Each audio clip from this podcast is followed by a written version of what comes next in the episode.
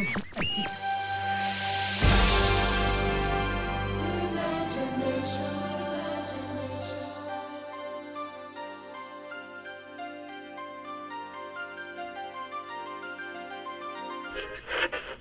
a minute. I love that idea.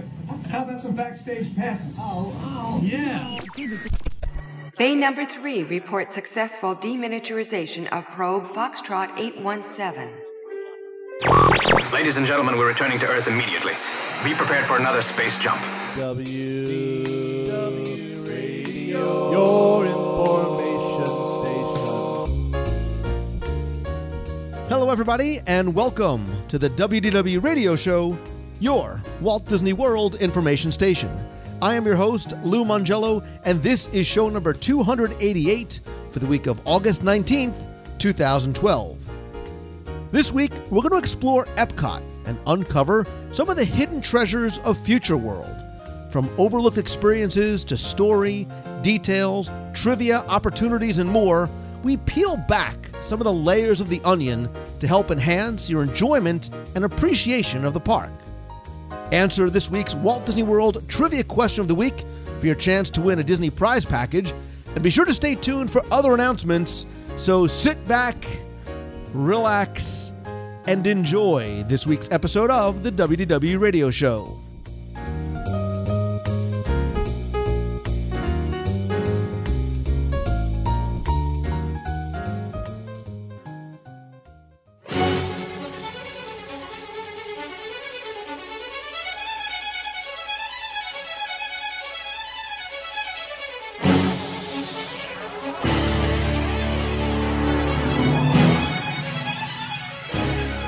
Continually talk about Walt Disney World in terms of layers of the onion. And what I mean by that is, on its most basic layer, Walt Disney World is about families and friends getting together at the parks to enjoy the attractions and the shows and the dining just very much on their face for, for what they are. But I think as you start to peel back some of those layers, you will discover more details, stories, tributes, meaning, and opportunities to enjoy and, yes, dare I say, even learn in the process. And so within Walt Disney World are countless examples of some of those things that you may overlook, which I like to call and consider hidden treasures. I think that they're meant to be sought out and discovered and enjoyed, and in our case, even discussed. So this week, I want to point out just a few of the many hidden treasures that you can find in Epcot's Future World. And so joining me once again is a man whose music library is, much like mine, replete with Epcot Center medleys, and whose camera roll contains many of the same photos of pavement, ceilings, tiles, fountains, and many more things that don't include the human beings that we're sharing them with. He is, of course, Ryan Wilson from the Main Street Gazette. Ryan, welcome back, buddy. It's good to be back. And we keep getting in trouble for all those non people pictures. One of these days, we're actually going to go to the parks with our families and take pictures of and with them. Because that listen that's the basic layer of the onion right? That's how we're supposed to be enjoying walt disney world. But you know we you are very much like me. When we go we do like still going to find and discover. Look we've been hundreds of times but i think this this love and fascination that we both share with the details makes us kindred spirits and that makes our experiences in the parks one of continuing sort of discovery seeking out new discoveries No, absolutely. And it, it is always an exploration. It's always, was that there before? Was it not there before? Was it a different color? Was, and, and that's even, you know, that's getting down to the nitty gritty, but it is, it's all these pavements, all these things. And uh, we have two very similar wives in that they both are like, hey, we're up here. Point the camera towards your children, point the camera towards us. So we want to remember this later. they're also both destined for saint, sainthood so Uh, yeah, absolutely. going for yes, absolutely. Um, and you know, when we talk about things like hidden treasures, and it's a, it's a term I use quite often when I talk about Walt Disney World, I think that trying to decide what qualifies as a hidden treasure are things that maybe we've discovered over time, or maybe things that have actually been pointed out to us, which is part of the reason why I like kind of paying these forward, sharing these with other people, letting them enjoy the adventure of seeking them out and eventually sharing them with others. I want to talk to them about it. I want to point them in the direction, but I also want them to have the enjoyment of the search and discovery of them as well too. Yeah, definitely, and it's one of those things where I do like to when I find anything that I'm showing them to you know my wife or my dad or whoever's with me, and then I see other people stopping to look at them and they're talking about them and you know, and just passing it on, and you hear everyone else and you're like, oh, good, this is you know going to get shared. And you know, we didn't talk about this ahead of time. We just sort of floated out the idea of these hidden treasures in Future World, and you know, I think we, talked maybe in the past about some in World Showcase and other places around the parks as well too. And I will tell you that when I was putting together the list, I sort of just did a brain dump of the things that came to me first, uh, the things that sort of resonated with me first when I thought about a hidden treasure. But I specifically did not maybe include many things either uh, the attractions per se, or maybe even things inside attractions per se, because I think the attraction itself is the top layer of the onion. Yes, inside the attractions, there are many hidden treasures, and I'll mention one or two of some of those details and tributes that you could seek out. And I also, too, uh, kind of avoided for the most part many of the holidays and special events that take place uh, throughout the year in Epcot, like Flower and Garden, Food and Wine, specifically the hol- the holidays too. Uh, because there's a totally different set of overlooked experiences there because they do add so many more layers to the onion on. You're absolutely right, and that's a totally different show for another time. But like you, I was trying to put together things, and I did a mental walkthrough of you know the park CEO sitting here in North Carolina. But I really tried not to go into the attractions in my you know mental walkthrough and my checklist of you know what what do I look like you know what do I look for when I'm wandering around, and so that was kind of the list I threw together as I, as you know as the week went on, trying to think of all these little elements that I love so much. And I think, and I'm and I'm curious to hear things on your list because a lot of mine are maybe not necessarily things that you will find on a map or find, excuse me, even in a guide that will bring you to them. You have to almost stumble upon them or seek them out yourselves as well too. I, I want people to put the maps down. I want them to wander as opposed to rushing from attraction to attraction and trying to just cram in as many rides and shows and of course meals as they can. And, I, and look, I completely understand limited time that you have in the parks during your vacation, but you can still do and experience and enjoy these things while you're doing that. It's just a matter of making sure you take the time to look up and around. So, why don't you go first? I'm curious to hear, in no particular order, which is the first one you have on your list. In no particular order, and I did the same thing. I was kind of, I kind of want everyone to slow down and really see these things. Um, but one of the first things that came to mind is as you're making your way past Spaceship Earth and you're getting ready to turn towards Future World West and the land and Soarin' and Imagination, are the lights in the pavement uh, in just a little courtyard, the the light filaments that come up in it, and you can't really see them during the day, but at night it's a really interesting thing. And I think most people just walk straight through that courtyard on their way out the door, and never miss and never see these like really great little interactive lights on the ground. Yeah, and so this is one of those things that I sort of grouped into something I call the simple pleasure in, mm-hmm. in Future World. Um, there's that, and there's a few other ones that I had sort of put in there as well that I'll touch on later. But you're right because the, the fiber optic lights, uh, this relatively simple technology that was installed, I think around 94, 95, somewhere around there, yes, is one of those things that for most guests, they literally they stumble upon as they're walking out after illuminations and walking back to their parking their, their car in the parking lot past Future World. They look down and these lights literally seem to come to life and they dance and they change color and the bottlenecks that ensue are actually wonderful because you see and you hear the fascination on the, the, from the voices of kids and adults as well too of this like i said relatively simple use of technology just embedded in the pavement it's really great when I see you know a small child, a three or four year old, on their hands and knees on the ground. They're trying to grab the lights. It's like a firefly to them. They're just they're reaching, they're grabbing, you know. And it's always really great for me to see when somebody is actually sitting in one of those benches there because they know about this spot, and yeah, they're just they're taking a moment to relax, reflect on the day, and just this little show going on in front of them, and you know these four or five little tile panels. Uh, just yeah, it's one of those great little spots except if you're a parent, right? Because now all of a sudden you become a disappointment to your kids because every child goes, "Oh my God, Dad, I want this in our backyard, like this." And my backyard goes Disney. Every kid wants it, and we as parents can't necessarily deliver. But you know, my kids keep saying, "Oh, can we have this in our backyard?" I said, "Well, we need to get a backyard first, and then we'll worry about the fiber optic in the pavement." I was gonna say this is an HGTV kind of a thing. They need to they need to bring it in and, and do this for someone at some point. So, but yeah, I, I think that uh, I think that's a perfect example of one of those things because you cannot find it on a map. You're not necessarily going to plan it into your schedule, but when you stumble across it, I I think it's a great discovery. Absolutely. So so that's my first one. So let's hear what you have. So I, I sort of put mine into categories or uh, under different umbrellas. And one of the things I love, not just in Epcot, but in all the theme parks, and, I, and this may sound odd, is water. I love the water features, right? Whether it's a simple fountain. Look, part of the, the expansion of the new Fantasyland that I'm looking forward to most is not necessarily the attractions and, and yes, be our guest restaurant, but it's the flowing river and the five waterfalls and the kinetic element that they bring in, the coolness, the the motion, the noise, the sound of the water rushing, uh, and and what it adds. It adds layer and adds, adds dimension for me. And I think in Epcot Center and Epcot Future World, there are a lot of great examples of maybe some overlooked experiences, attractions, uh, some of which are that are interactive that involve water. So the first, uh, this is going to sound, you know, like I'm Captain Obvious, but the Innoventions Fountain, right, also called the Fountain of Nations, right in the center of Innoventions Plaza.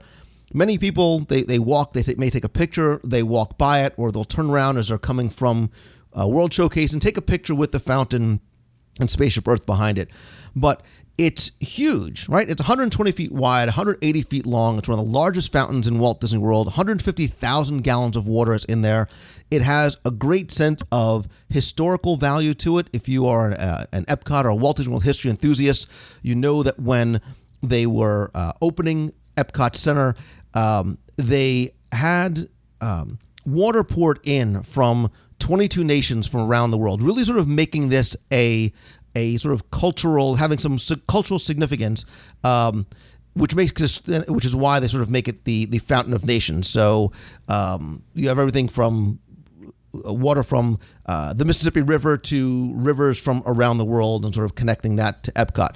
But two, throughout the day, they have a number of water shows as well too huge cascading water. I love the music here. It truly is like a water ballet. If you've seen the fountains in front of the Bellagio in Las Vegas, it very much is akin to that. It was designed by the same person who did that as well too. There's great music in here as well. Some Disney, some non-Disney. I get some weird questions sometimes. People saying, "Wait a minute, that sounds like it was a Yanni song." Well, it, there is a Yanni song in there, and it's one of my favorites. It's called "Standing in Motion."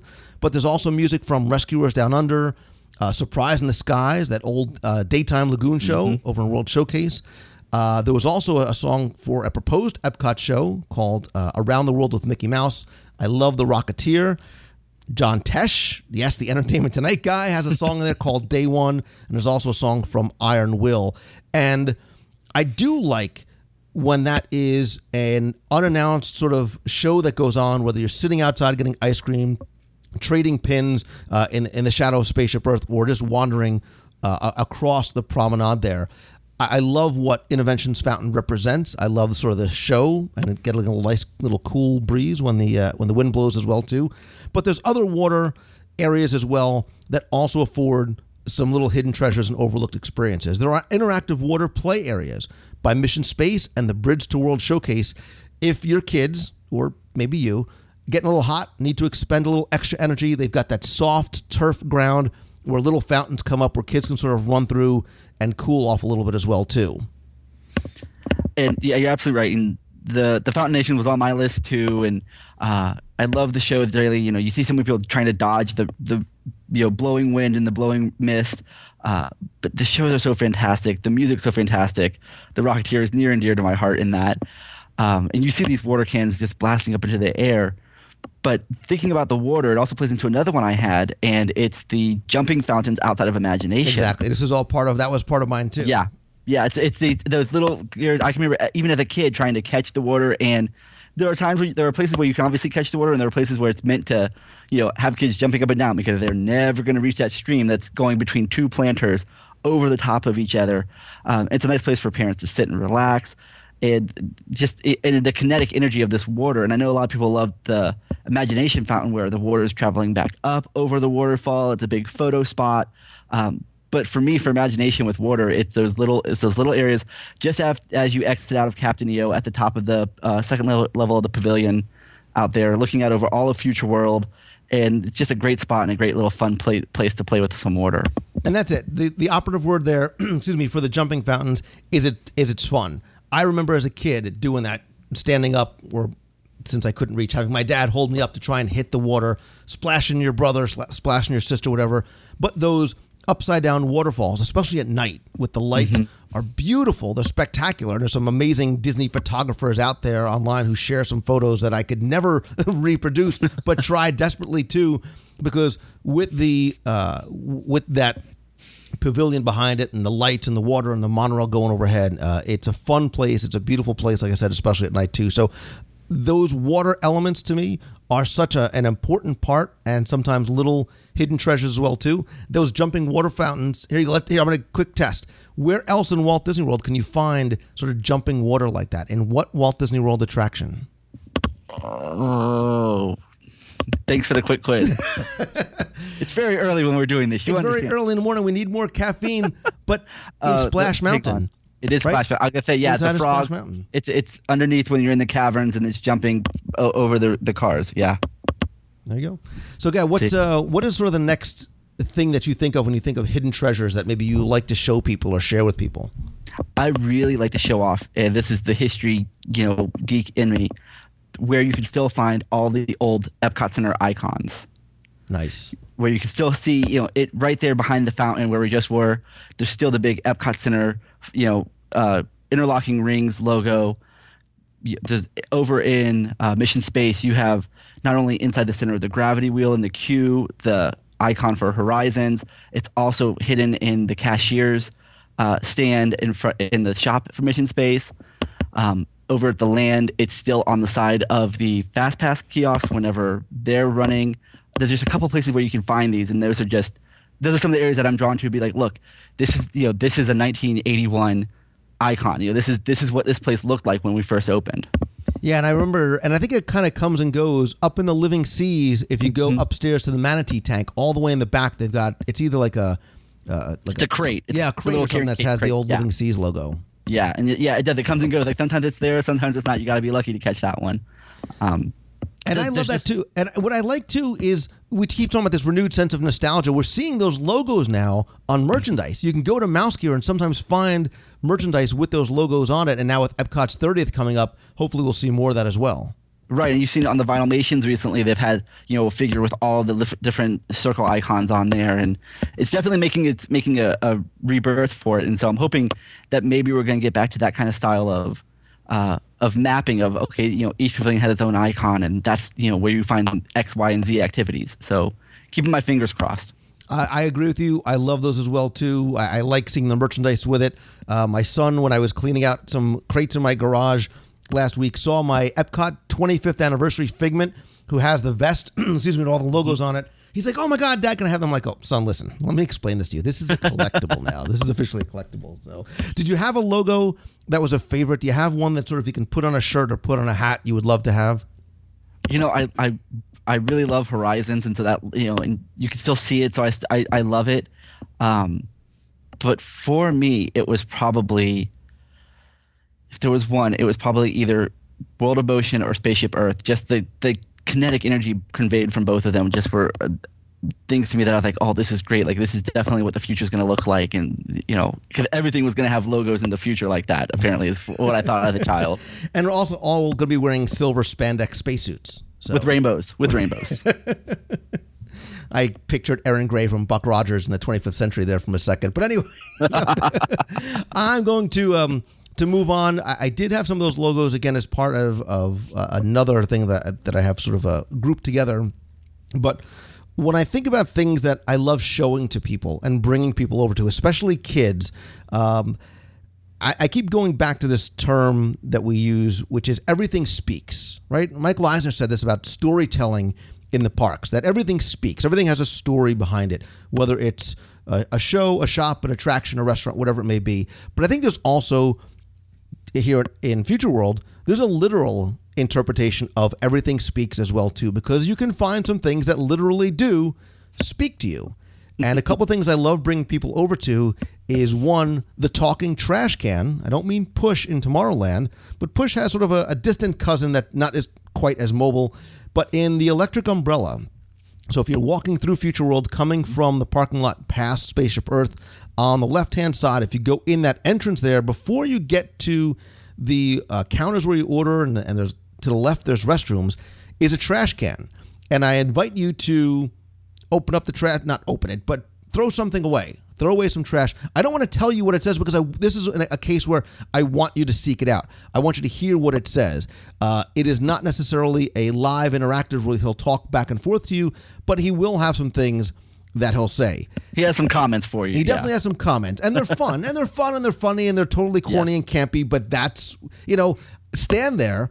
I- I don't mean sort of hang out outside the restrooms, but stand near there and watch people as they throw things away, and sort of look at their reactions because you don't expect it. There is no sign on that trash can. It's a normal trash can, just like the water fountains. So, depending on where you go and get a drink of water in Epcot, you may be surprised as well because you might get a little witty comment as well. Now, I think there were three. I, I- think, Ryan, sometimes these are turned on, they may not always be on all the time. Uh, one of them is past Spaceship Earth near Mouse Gear.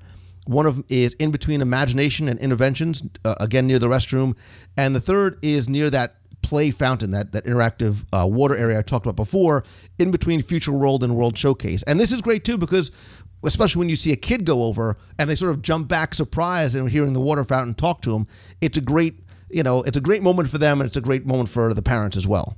Yes, because then they start like literally looking all the way around the water fountain, trying to figure out where this person is that they've heard the voice coming from. Or watching Um, but parents try and talk back. yes, yeah, like like like hello, hello. I, I love I love seeing people try to engage uh, the the water fountains. But you're right. I think they're they're sometimes they're on, sometimes they're not. Um, I, there's sometimes they're hit and miss because not every person who turns it on that it's going to make it that it's to talk for. Um, but it, these are these are real fun little things to uh, to to you know. Future World talks back. I almost did my worst Allen Funt candid camera impression, but considering candid camera is probably not going to be mean a lot to people who aren't over the age of forty. Uh, we'll try, candid We're camera is funny in its day, but we can probably do a candid camera with the talking water fountains. We're, we're batting a thousand with Candid Camera and uh, John Tesh and Entertainment Tonight. Yeah, the, Obscure the icons Of, uh, yeah, we're we're gonna we're people are really we're we're uh, we're totally 21st century today. All right, so what what is next? What's another hidden treasure that you like to point out or show people? All right, it's, it is. It's something I like to show people, I- and and I tend to cause a backup in lines when I do this, but I, I love it so much, you know, because of it's been there forever. Is over in Universe of Energy, and it's just as you walk in. There's this gorgeous tile mosaic, and it looks kind of like abstract art, but what you're actually looking at is a uh, representation of the sun and the heat from the sun in these gorgeous little you know one inch tiles and it's red and it's blue and as you move further away there's a blue tile that's a little bit further down and it's a pinpoint on this on this blue tile and that's supposed to be the earth. And it represents not only the distance but the size of the earth in comparison to the sun. And it's just one of these great stories you, know, of universe of energy that gets the ball rolling before you ever walk in the door but somebody has to be there to kind of tell you and guide you through that story. And uh, I, I love sharing that and i love seeing people like trying to measure it with their arms and trying to figure out what you know the distance and i'm like yeah and it's just one of those moments i love. And what I like about that too is there is nothing explaining that to people, and that may, while that may frustrate people, when people, it's one of those aha moments that when somebody does point it out to you, you're like, I get it, I see it, and it all makes sense to me now. you can find that in so many places throughout Walt Disney World, whether Yeah. it's the Grand Canyon fireplace at Wilderness Lodge, or uh, okay, I'll even mention another one over in the Land Pavilion. That mosaic Yes. outside that's meant to represent the different layers of the earth as you walk in. you look at it as a beautiful mosaic, but you don't understand the meaning until somebody points it out. And then all of a sudden, you're able to sort of deconstruct it and see what it represents. Yeah it truly comes alive in that moment. And i love seeing that face when someone's kind of puzzling it and you tell and you've told them this and they're looking they're looking and it's just it's like a whole new world has opened for them. And you know and that's to me almost this total symbology of future world is this aha moment this i get it. I understand more of the world than i did before i started. And and you can see that in these little areas like this. And excuse me, as long as I'm talking about that land pavilion mosaic, I'll I'll, I'll mention another one. And I, I grouped this into sort of tributes and jokes and homages and, and references. And yes, while that land pavilion mosaic, uh, there, there's dual mosaics on either side of that um, entrance way. They're 134 feet long. Each is 150,000 individually cut and shaped pieces of marble and slate and glass and granite and gold to represent the layers of the earth that sort of leads into this great hall of the land pavilion. And what is special and I think spectacular about these is not necessarily what it represents, but that they are completely identical. Or at least they were. They've they've been Right. broken and changed over time. So it's not necessarily a mirror image of each other. But when it opened, and for many, many, many years, they were exact duplicates of each other, save for one single tile. And the reason what why that is, or still is, is because the mosaicists, uh, this husband and wife team of Hans and Monica Scharff, and you may know the name Hans Scharff from the mosaic of he uh, laid out the mosaic of Cinderella in the Cinderella Castle Breezeway. Uh, when they created this mosaic, uh, they didn't want them to. Well, first of all, they couldn't sign their work, much like they did um, in the Cinderella Castle mosaic. But to this idea of never creating the same thing twice, they wanted each one to be unique. What he did is he put in a single green tile that's a little out of place if you know where to find it. Which I understand. I, I believe it's his wife's birthstone, or Yes. it's the the month that, that they were married. He put that in there in order to make these two murals different. So uh, these murals themselves uh, tell a great story. It's a great piece of artistic work. And now that you've got that little extra hidden treasure in there, that's one of the things I love pointing out to people. Yeah, absolutely. I, and I can remember one of uh, the first trips I took with a with my wife down there. We uh, I asked her to try to find the, the difference, you know, try to find it, and I had a good time eating a cupcake while she scoured those walls. Uh, I was I was very mean in those days. It's it's amazing she ever married me, but um, no, it, it, those you know, anytime you have tile mosaics and tile murals in in any of the parks, it's they captivate me. Like I will just sit there for hours and watch them. Um, but making these things, you know, unique in their own way and giving the artist their you know their signature it's just extraordinary. Yeah, and like I said, this is one of the things that I sort of put into this whole concept of small details, small references, small uh, homages, whether it's to, we know the story of oftentimes you'll see a number on a pipe somewhere that may represent an Imagineer's birthday or his daughter's Right. birthday or his old phone number. But you'll find, and there's hundreds of them throughout Future World. One of the ones I love is if you're going as long as we're in the land, if you're riding, living with the land, as you're going into uh, that farm scene, there's a mailbox that says R Brown and that the address is 82. Well, that 82 represents the opening year of Epcot. You mentioned the Horizons logo in Mission Space, uh, in Journey into Imagination. There's a ton if you if you sort of seek them out. There's references on one of the doors to Dean Finder, which obviously is Dream Finder. The Medford College jacket uh, from the Absent Minded Professor and the Computer Wore tennis shoes. The red tennis sneakers that are there as well too. One little spark reference. I mean, there's tons and tons, and you know you could. Uh, as you go through the attraction, you now have something else to seek out. Or when you see things, you try and connect what does it represent, what does it relate to. absolutely you know on the test tracks pillars you had 97 for the year that it was open it was www-tt-97 which was walt disney world test track 97 imagination is just filled with these things from the moment you walk through the door to the moment you exit the ride um, you have over in front of Mission Space, you know, this great planter that just looks like it's full of alien type of plants, but in actuality, it's you know outlined like the building of Horizons. And unless you you really knew Horizons well, you wouldn't really realize that that same kind of footprint uh, there. Um, they're every they're in every corner of that park, and you just have to, you know, whether you know it or not, you're seeing these things, and yeah, it gives people who have been there before uh something new to look for on the, on a trip. Right, and you made a great point. You may walk by it a hundred times and never make the connection until somebody points it out to you. Yeah, it's it, it- and it is. It's amazing, you know, and it, and I, I do love how some of these things have become common knowledge over the years, you know, through websites, through podcasts, through all these things, you know, books.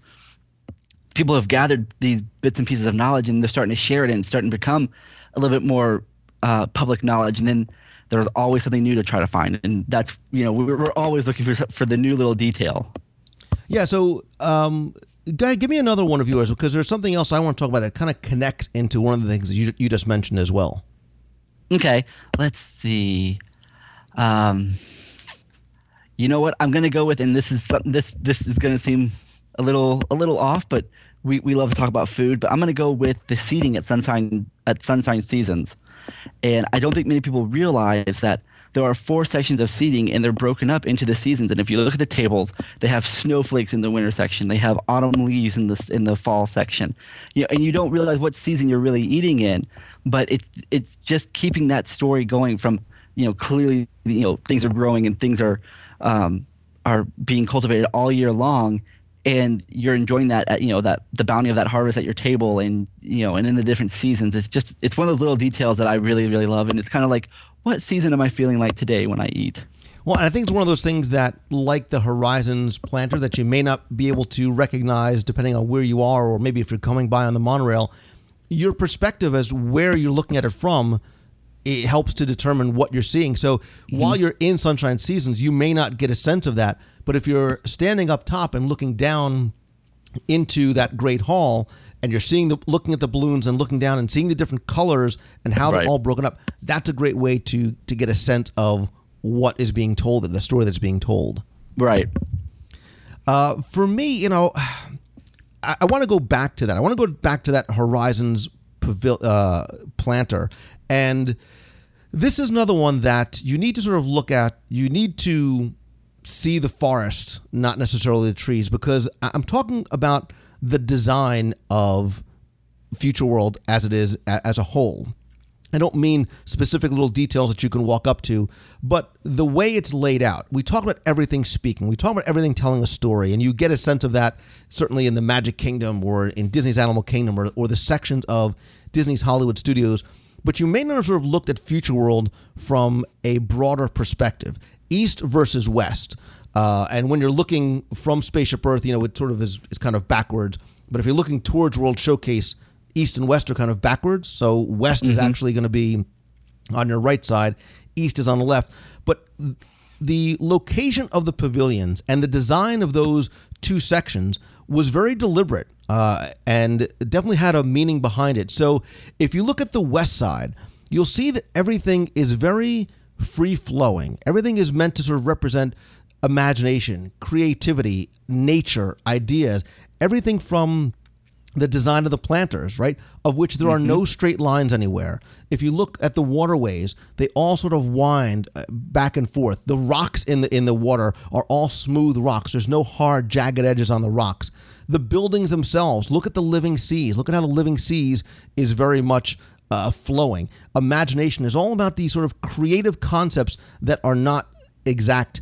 While on the east side, it's completely the opposite. You see in the planters, the buildings, even the landscape, even even the horticultural design represents things that are more straight. There's exact corners because we're talking about exact sciences. We're talking about things like energy and space and measurements in test track.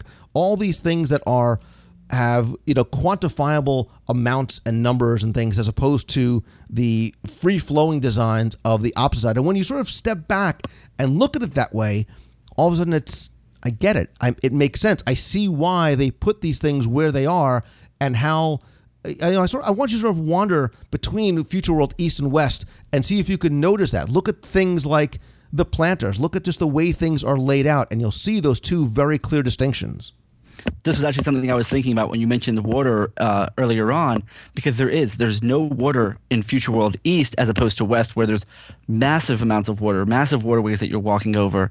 And you're right, you go on to look at the plants, you have these big, winding, gnarly-looking oak trees that that kind of hang over you in Future World West. Whereas if you wander over to Future World East, it's you, you have these spiny plants, you have these very hard straight bamboo stalks and bamboo forests.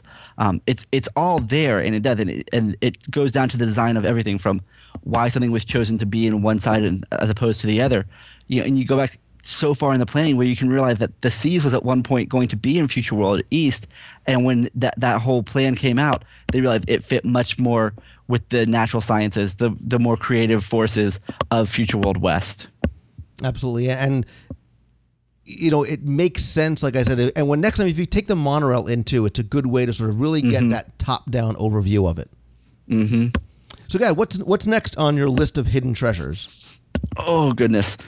Oh, there's so many little things. You know, one of the things that I love to do is, um, and this is gonna sound silly, but there's so many different surfaces that you can catch reflections of Spaceship Earth in, and that you know you can see it everywhere in the parks, but sometimes you don't realize you're looking at it, and then you'll catch a, a reflection of it off of Mission Space, of, off of the you know the red Mars globe, or you'll catch it off of the Imagination pyramids, and it's just that that sense of continuing that whole story is all around you and spaceship earth is that central dynamic to future world and it's always kind of there you can always see it whether it's a reflection or it's straight on um, but it's one of those pieces i love to you know when i see a new a new perspective on spaceship earth Yeah, and that, and that's really interesting because now you're looking at it in terms of not the object of self, but how you can see it. And you know, Yeah. again, we we talk about uh, uh, you know photographing when you walk to the parks and the opportunities, especially as it changes from day to night and dusk.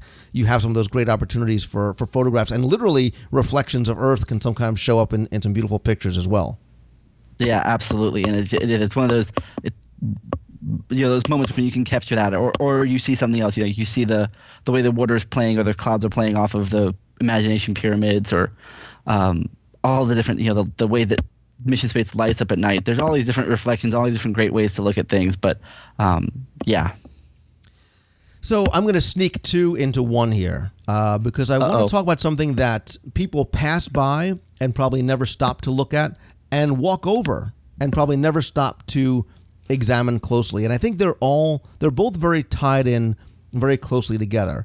And it may sound silly for me to mention the Epcot Center dedication plaque which is just outside the entrance turnstiles. And it was uh, placed there when Epcot opened. And it reads, and I want to sort of read it to you because I want to connect it to something else. It says, To all who come to this place of joy, hope, and friendship, welcome.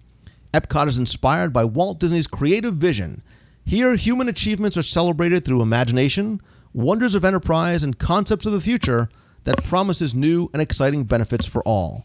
May Epcot Center remain, inform, and inspire, and above all, may it instill a new sense of belief and pride in man's ability to shape a world that offers hope to people everywhere. And that was signed by E. Cardon Walker. He was the CEO of Walt Disney Productions back in 1982.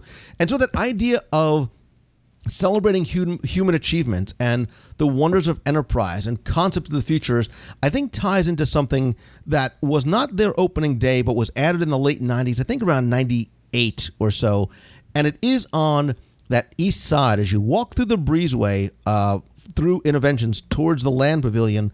If you look down, you will see a series of concentric circles, which you may not realize, that have a number of individual smaller circles inside them which represents just what that dedication plaque is talking about mankind's greatest achievements from the invention of the wheel up until the modern day internet and beyond. And this is something called discoveries. A lot of people think that this is this represents the center of Walt Disney World, which it does not. Uh, again, that sort of geography of Walt Disney World changes a little bit. That's not what this is meant to represent. It's meant to represent the greatest scientific discoveries and the people that discovered them uh, going back through time. So you'll see these circles that have uh, quotations about innovation and discovery and the power of ima- imagination.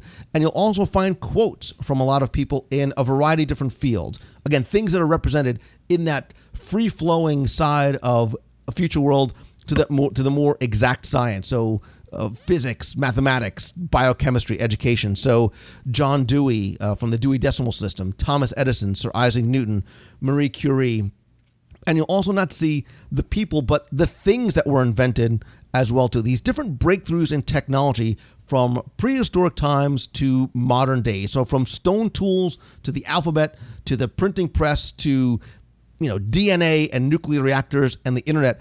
This represents exactly what that dedication plaque is talking about. This power of imagination. So it actually is fitting where it is too, because it does sort of sit in the shadow of the Imagination Pavilion. I love this. I love showing it to people, especially kids, because this, Ryan, and, and you as an educator know the mm-hmm. opportunity to educate kids in an environment like this is one that is wonderful and should be seized because I've done that. I've talked to my kids. I said, "Do you know who Thomas Edison is? Do you know what he invented?" And then all of a sudden they became they become fascinated and it resonates with them. And They grasp onto it because they're not because of the environment that they're learning it in. Right. It's it's not like it's you know, and it does. It has all the same information. Each of these little circles has you know the date, the invention, where it was, who it was, but it's not coming out of a textbook. And so they're on this payments, they're exploring. You know, they're they're trying to see what names are where, and you know, and, and with adults, it's something fun. You can be like, look, there are the Phoenicians. You can thank them right now for the alphabet. um, but but then you get things that, you know, and it does and it radiates out from you know like the beginning of time out through the Stone Age, through the Middle Ages, through the 20th century, um, and and they're all pieced out, and you have to go and you have to look and explore and and see you and you'll see some names a couple of different times in different places, and um, it's just it's it's an extraordinary tool for not only educating but to absolutely tie together everything that is future world. Yeah, and it's one of those things that I think very much is in plain sight, but is hidden because uh, the way people just walk over or walk by it or don't just know what it is or, or what it represents. I agree. I've caused more than one traffic jam there, uh, either taking pictures of it or trying to show people different things. And especially when, when I have a friend who's, you know, who's into medicine, and I can be like, well, look, you know, here's, you know, penicillin, here's pasteurization, all those different elements, and you you end up causing a traffic jam because it is right in the middle of that walkway, and so everyone sees it, but I don't know how many people really take notice of it, and it's it's a shame because there's so much to be gleaned from it. Right, and I've actually heard people as they walk by say, "Oh, look, look, there's the sun in the center and all the planets around it," because they give it a cursory look. You Yeah. know, and that's one of the times you want to go over and sort of help them without being that creepy guy. Without, be, without be, yeah, exactly. But I, I, I highly encourage people to seek this out and look at it a little closely to sort of get a better understanding and see actually how many of the names and quotes and things on there that you recognize. You might actually be surprised as to when some of these inventions actually took place too. Right. You see some things and you thought, I thought that happened a lot later, but you know, technology takes time to catch up to the everyday person. So when you see that, you're like, wow, that's been around for quite a bit longer than I've thought. So, Guy, what uh, do you have anything else left on I your do. list? I, and it's something that is not only under overlooked, but you totally ignore it entirely because it's hitting your, one of your other senses, and it's the music of Future World. You and I are. Ki- I said we're kindred spirits. It's we- we're not joking when we say that. it's I mean you know we talked about earlier with the Fountain of Nations and uh, Innoventions Fountain, but it's everywhere. You know, as you're walking from the time you walk into that park, and the soundscapes that are created for each individual pavilion, um, you know, from the night and day kind of thing in the land to the very whimsical kind of uh, music that plays over by uh, um, imagination the the kind of comedy of errors you kind of get with Ellen's Energy Adventure now. There's there's so much to the soundscapes of each individual pavilion that just takes you to that place. And you know, there's nothing I like better. And there'll be plenty of days where I'll be sitting here writing, and I will put on the background loop from Innoventions Plaza, mm-hmm. and just sit there, and it just it and I'll write, and it just keeps me very centered, and you know, and you can ignore it, but it's it's part of that whole experience. I, I am totally with you, and this is one of the things I had saved for the end because I think it is one of the things I, I enjoy most about Epcot is this atmosphere music, and it changes. Right? There's, it's changed over time, and it changes by location, and from those that early Epcot '82 entrance ballad theme, kind of. yeah, that that early Yeah. entrance theme, which we've heard come back, especially again with, with Epcot's 25th and with Epcot 30th, that that we've just begun to dream, sort of very inspiring kind of music to the songs like I mentioned earlier from Innoventions Plaza to those early and those the early Epcot 80s music when you had sort of that Feel the Flow and Magic Journeys and and Golden Dream playing throughout even Future World. Uh, has that sort of grown and changed. They've added some music as well too.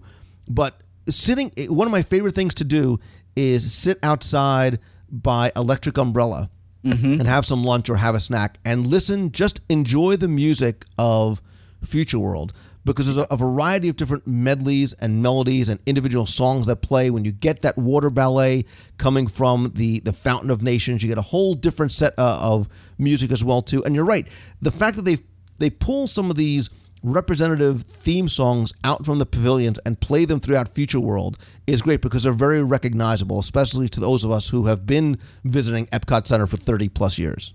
Absolutely, I can years. remember. You know, I can almost remember the trip where I realized that they had added, added the Soarin' music, that very airy, you know, brave, bold new world kind of theme, out to the to the entrance melody. You know, so we were sitting out there at the ticket gate, you could hear it.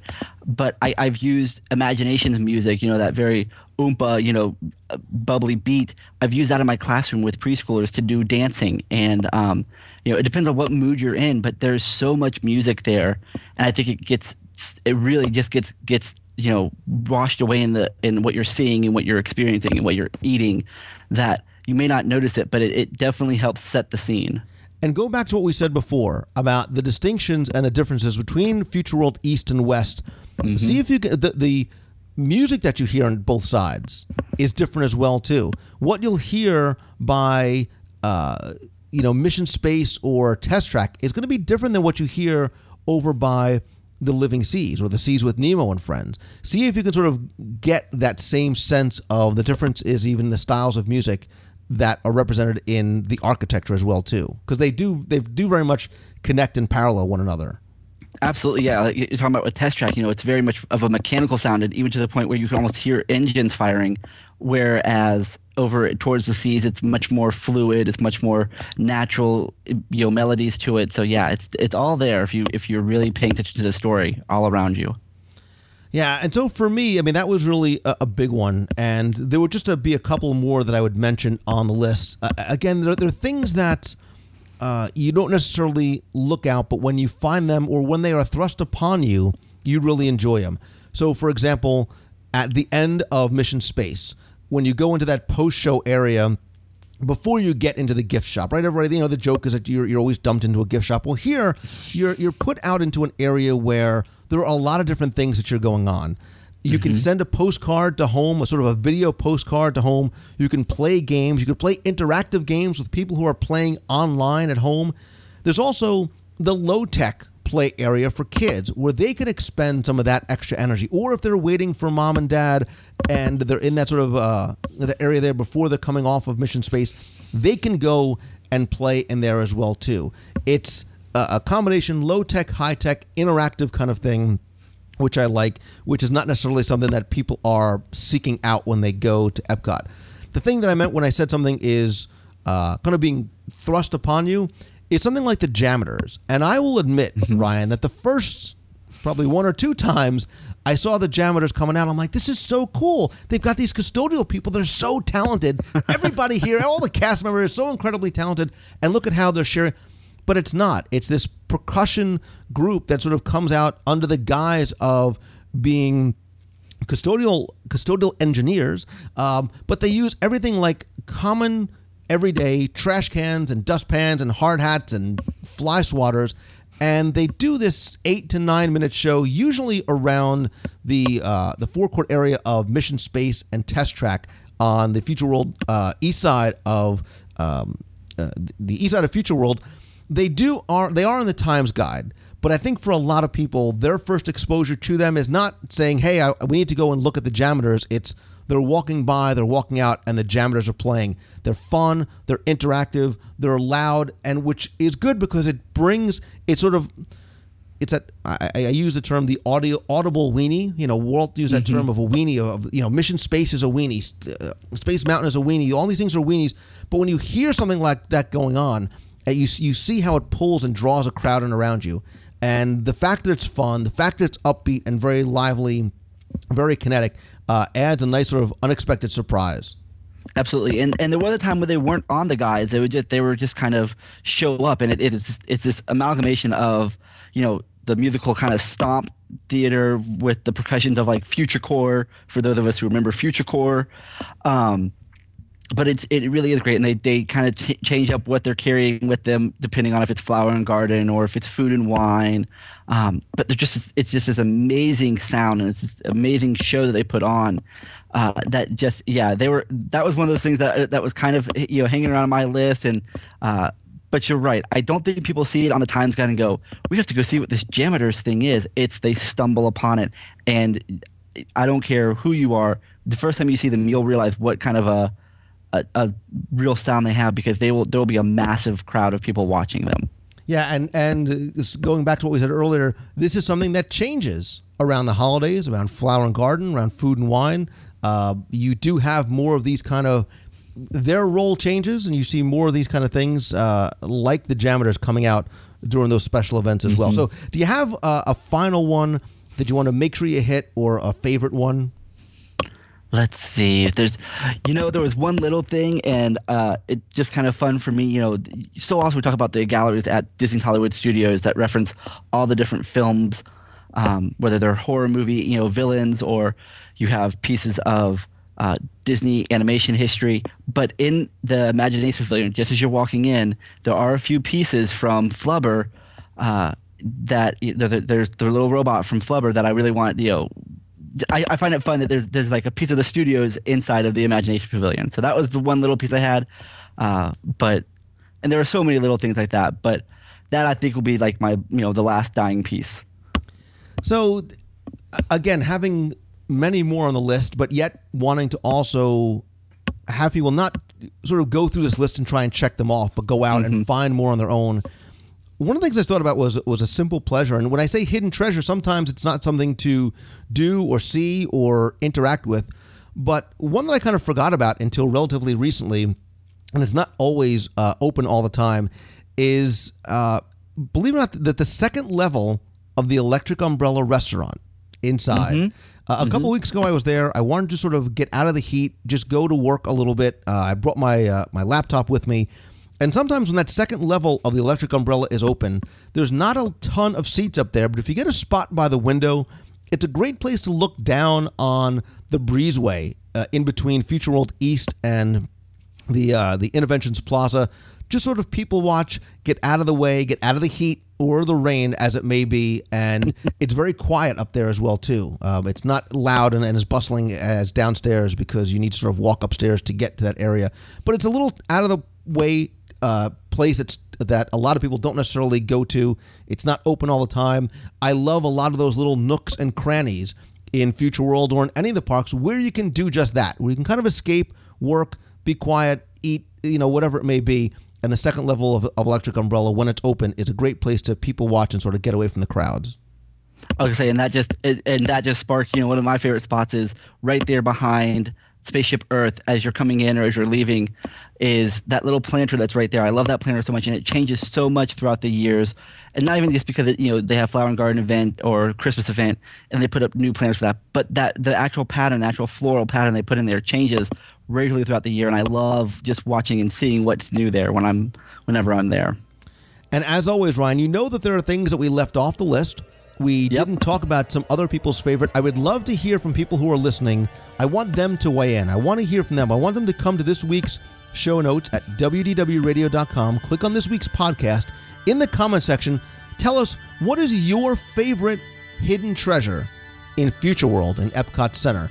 It could be a place to sit, it could be something to see, something to interact with, something that is just overlooked. Whatever it may be, what do you consider a hidden treasure and what is your favorite? Share it with us. We would love to hear it. If it's something that we mentioned, go ahead and help sort of validate one of our entries. If you think that we're crazy, you can go and comment there too. I also want you to go to Main Street Gazette. I'll put the link in the show notes.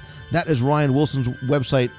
Ryan blogs every day about everything Walt Disney World, from history to overlooked experiences like this, and so, so much more. Ryan, I love having you on the show. We've got a lot more to cover. We're going to talk some more about Epcot's 30th anniversary coming up, and uh, always enjoy uh, sort of virtually exploring, exploring, and hopefully enhancing the experience of those who are listening as well. That's the goal is to enhance everyone's experience, and it's always a pleasure to be here. Thanks, buddy. Not a problem.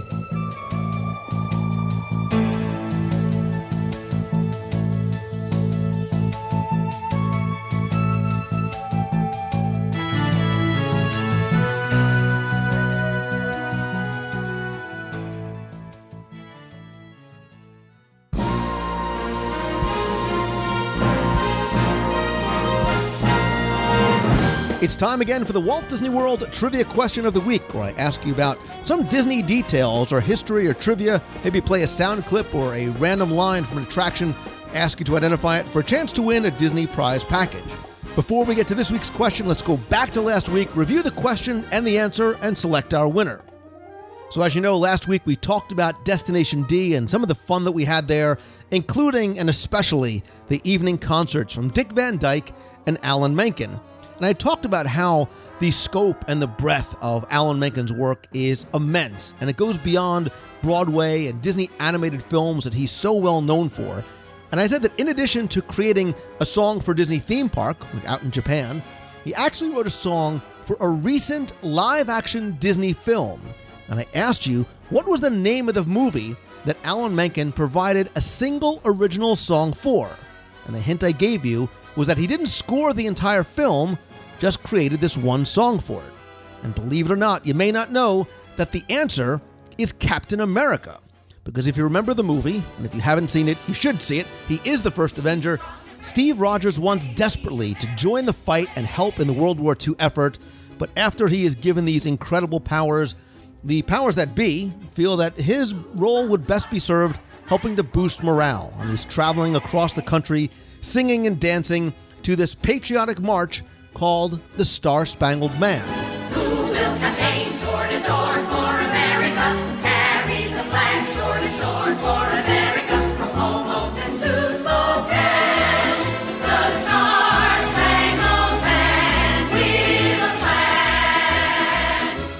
And that was written by Alan Menken, and he talked about how he wanted it to be sort of in an Irving Berlin style of a This is the Army, Mr. Jones, or God Bless America. Really patriotic, authentic to the 40s USO type experience. So the answer we were looking for was Captain America. So many of you entered. Thank you and congratulations to all of you who got it right. You were playing for a set of audio walking tours, WDW Radio luggage tag, button, pin, and some Destination D items I brought back from California. And this week's winner is Jenna Lewis. So, Jenna, congratulations. Please send me your address and information. I'll get your prize package out to you right away. If you didn't win, that's okay because here's this week's Walt Disney World trivia question of the week. And so this week we're talking about Epcot and sort of a sense of nostalgia with the 30th coming up. And so I thought we would maybe go back in time. And if you remember, Innoventions was originally known as Communicore and featured a number of different hands on exhibits and information centers and some small attractions, many of which complemented or extended the experiences you had in the different Future World pavilions. So at one of the exhibits, there was a small purple and chrome robot. He sat on a rotating pedestal and actually played sort of a, a question and answer game with guests using some very basic speech recognition. So, your question for this week is What was the name of that robot? You have until Sunday, August 26th at 11:59 p.m. to get your answer in to contest at wdwradio.com. You can email your answer there with the name of that small robot. Again, you'll be playing for a package that includes audio tours, a luggage tag, a button, and how about I also throw in a Sherman Brothers songbook CD with 59 of the Sherman Brothers greatest hits uh, with, with the cruise coming up and Richard Sherman joining us. That'll be fun and appropriate to give away a, a, Sherman Brothers CD as well. So there you go. There's your question about the purple robot. Again, Sunday, August 26th, 11:59 p.m. to contest at wdwradio.com. Good luck and have fun.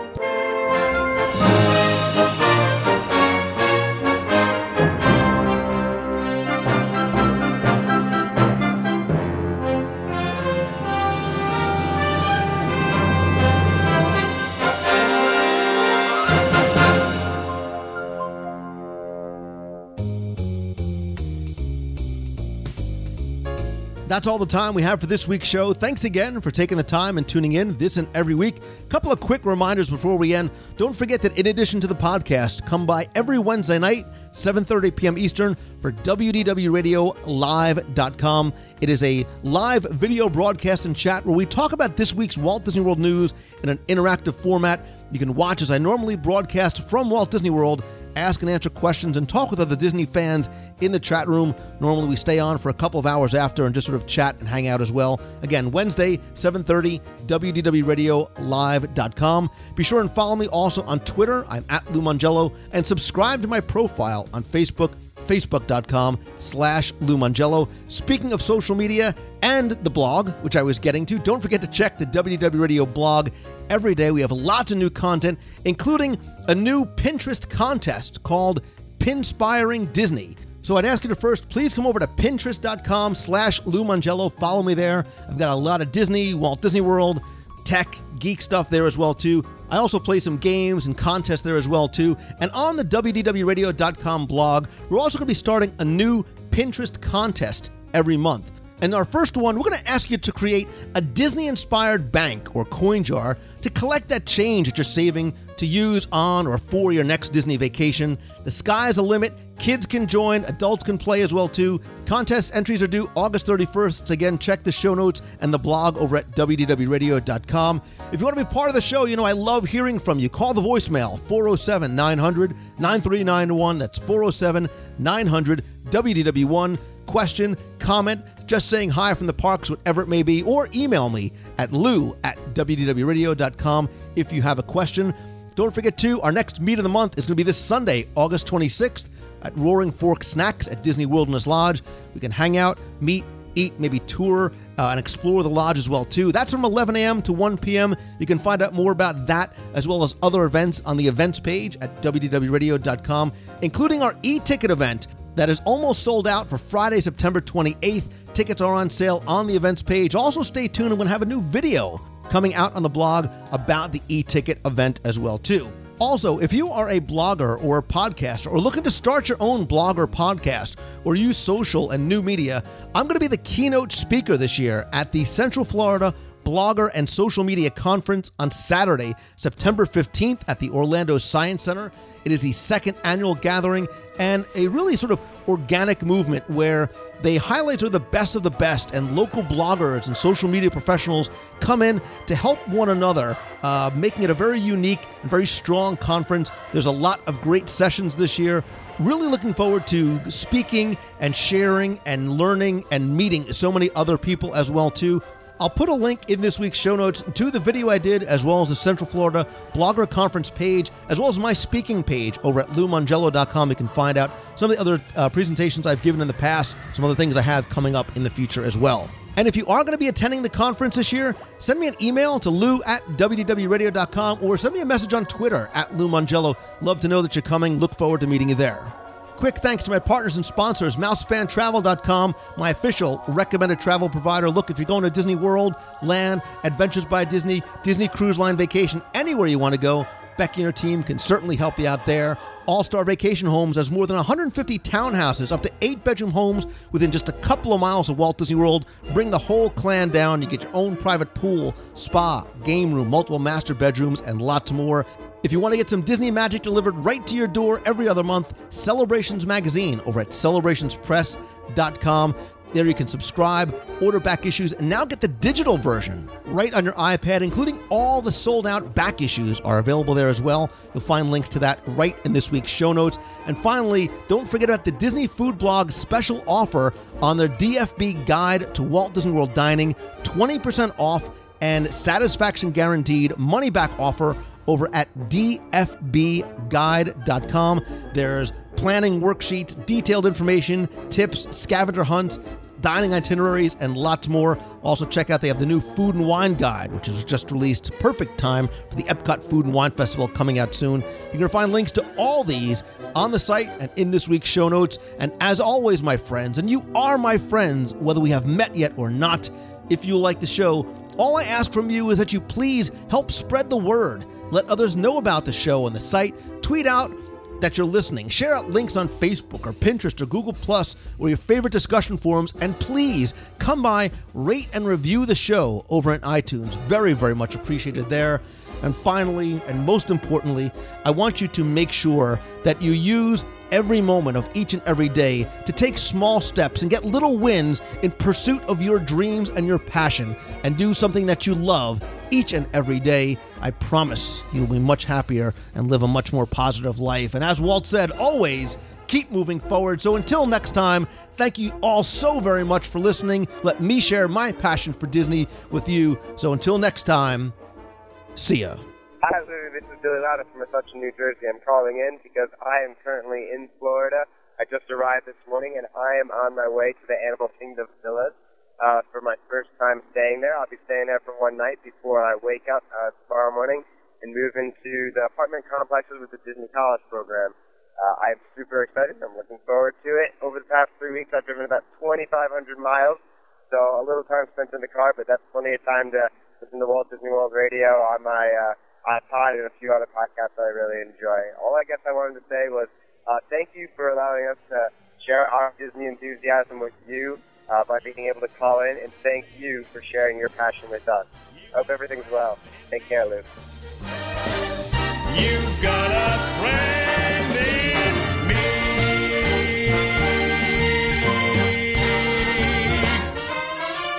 Yeah.